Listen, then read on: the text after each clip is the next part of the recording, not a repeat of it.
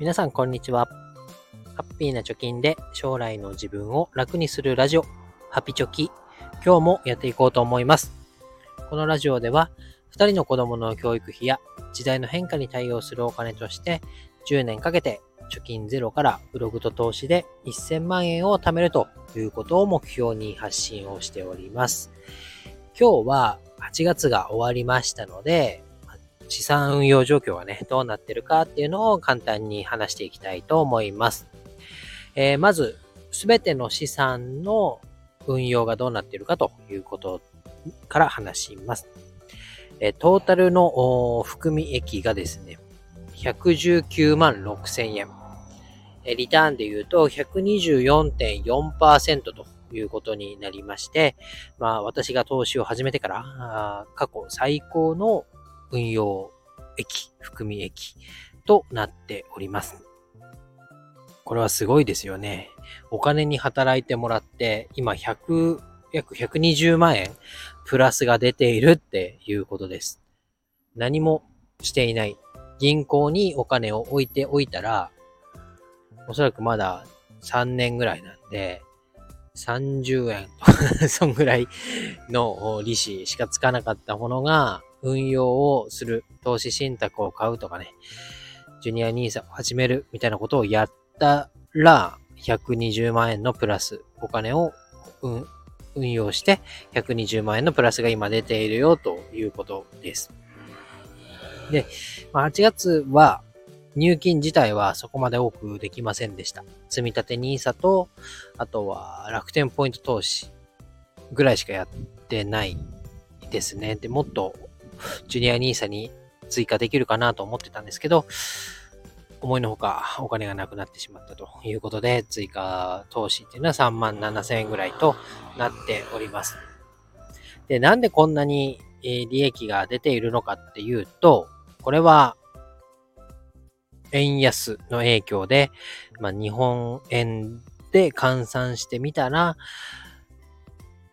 ドル建てっていうのかな。えドルに変えて運用している商品が、まあ、円安の影響で評価額が高くなっちゃってるよということになります。で、えこのね、120万円のプラスだって喜んでますけど、これが手放しで喜べるものではないなっていうのは皆さんお分かりだと思います。まず S&P500 の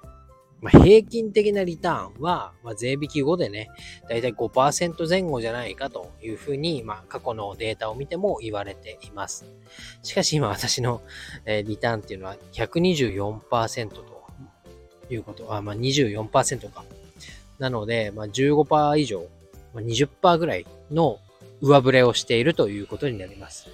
で、えまあ、どこの時代を切り取るかにもよりますけど、いい時もあれば悪い時もあるっていうことで、大体その平均値のリターンに落ち着いてくるよっていうことが言われてます。なので、大体5%ぐらいのね、ところに、まあ来年、アメリカの大統領選とかもありますから、落ち着いてくるのかなと思ってますので、まあね、今残り1000万円まで、いくらだ ?380 万円ぐらいってなってますけど、元本自体はね、え、トータルで500万円ぐらいなので、まだね、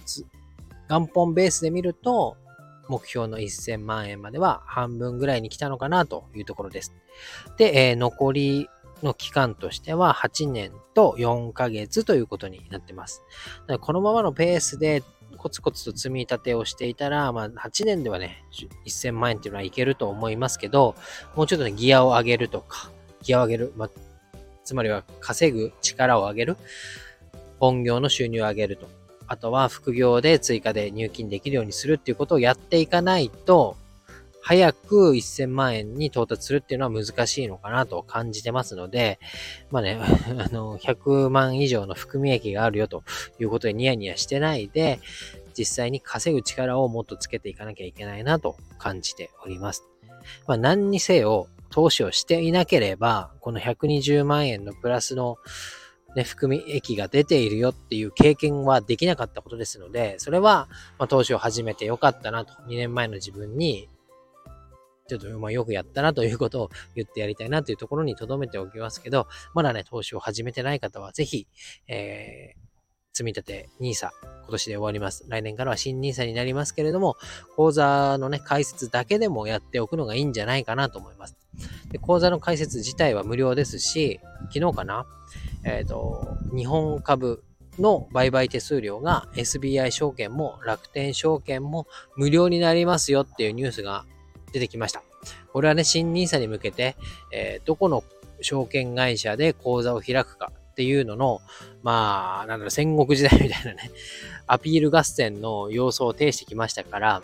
各証券会社も力を入れてると思います。なので、今ね、まあ、ほとんど SBI 証券と楽天証券であれば、大差なく、似たような商品買うことができると思いますし、えー、それにかかる手数料っていうのもほとんど似たようなもので、か、かつ最安クラスになってますから、ぜひ講座解説だけでもね、今のうちにやっておくのがいいのかなと思います。ということで、今日は簡単になりますけど、8月までの運用成績ということで、成績運用状況ということで、えー、録音しました。えー、私もこれぐらいとかね、えー、何の商品買ったら調子良かったよなんてことを教えていただけると私も励みになりますので、ぜひコメント欄やいいねなどを押していただければと思います。ということで以上になります。バイバイ。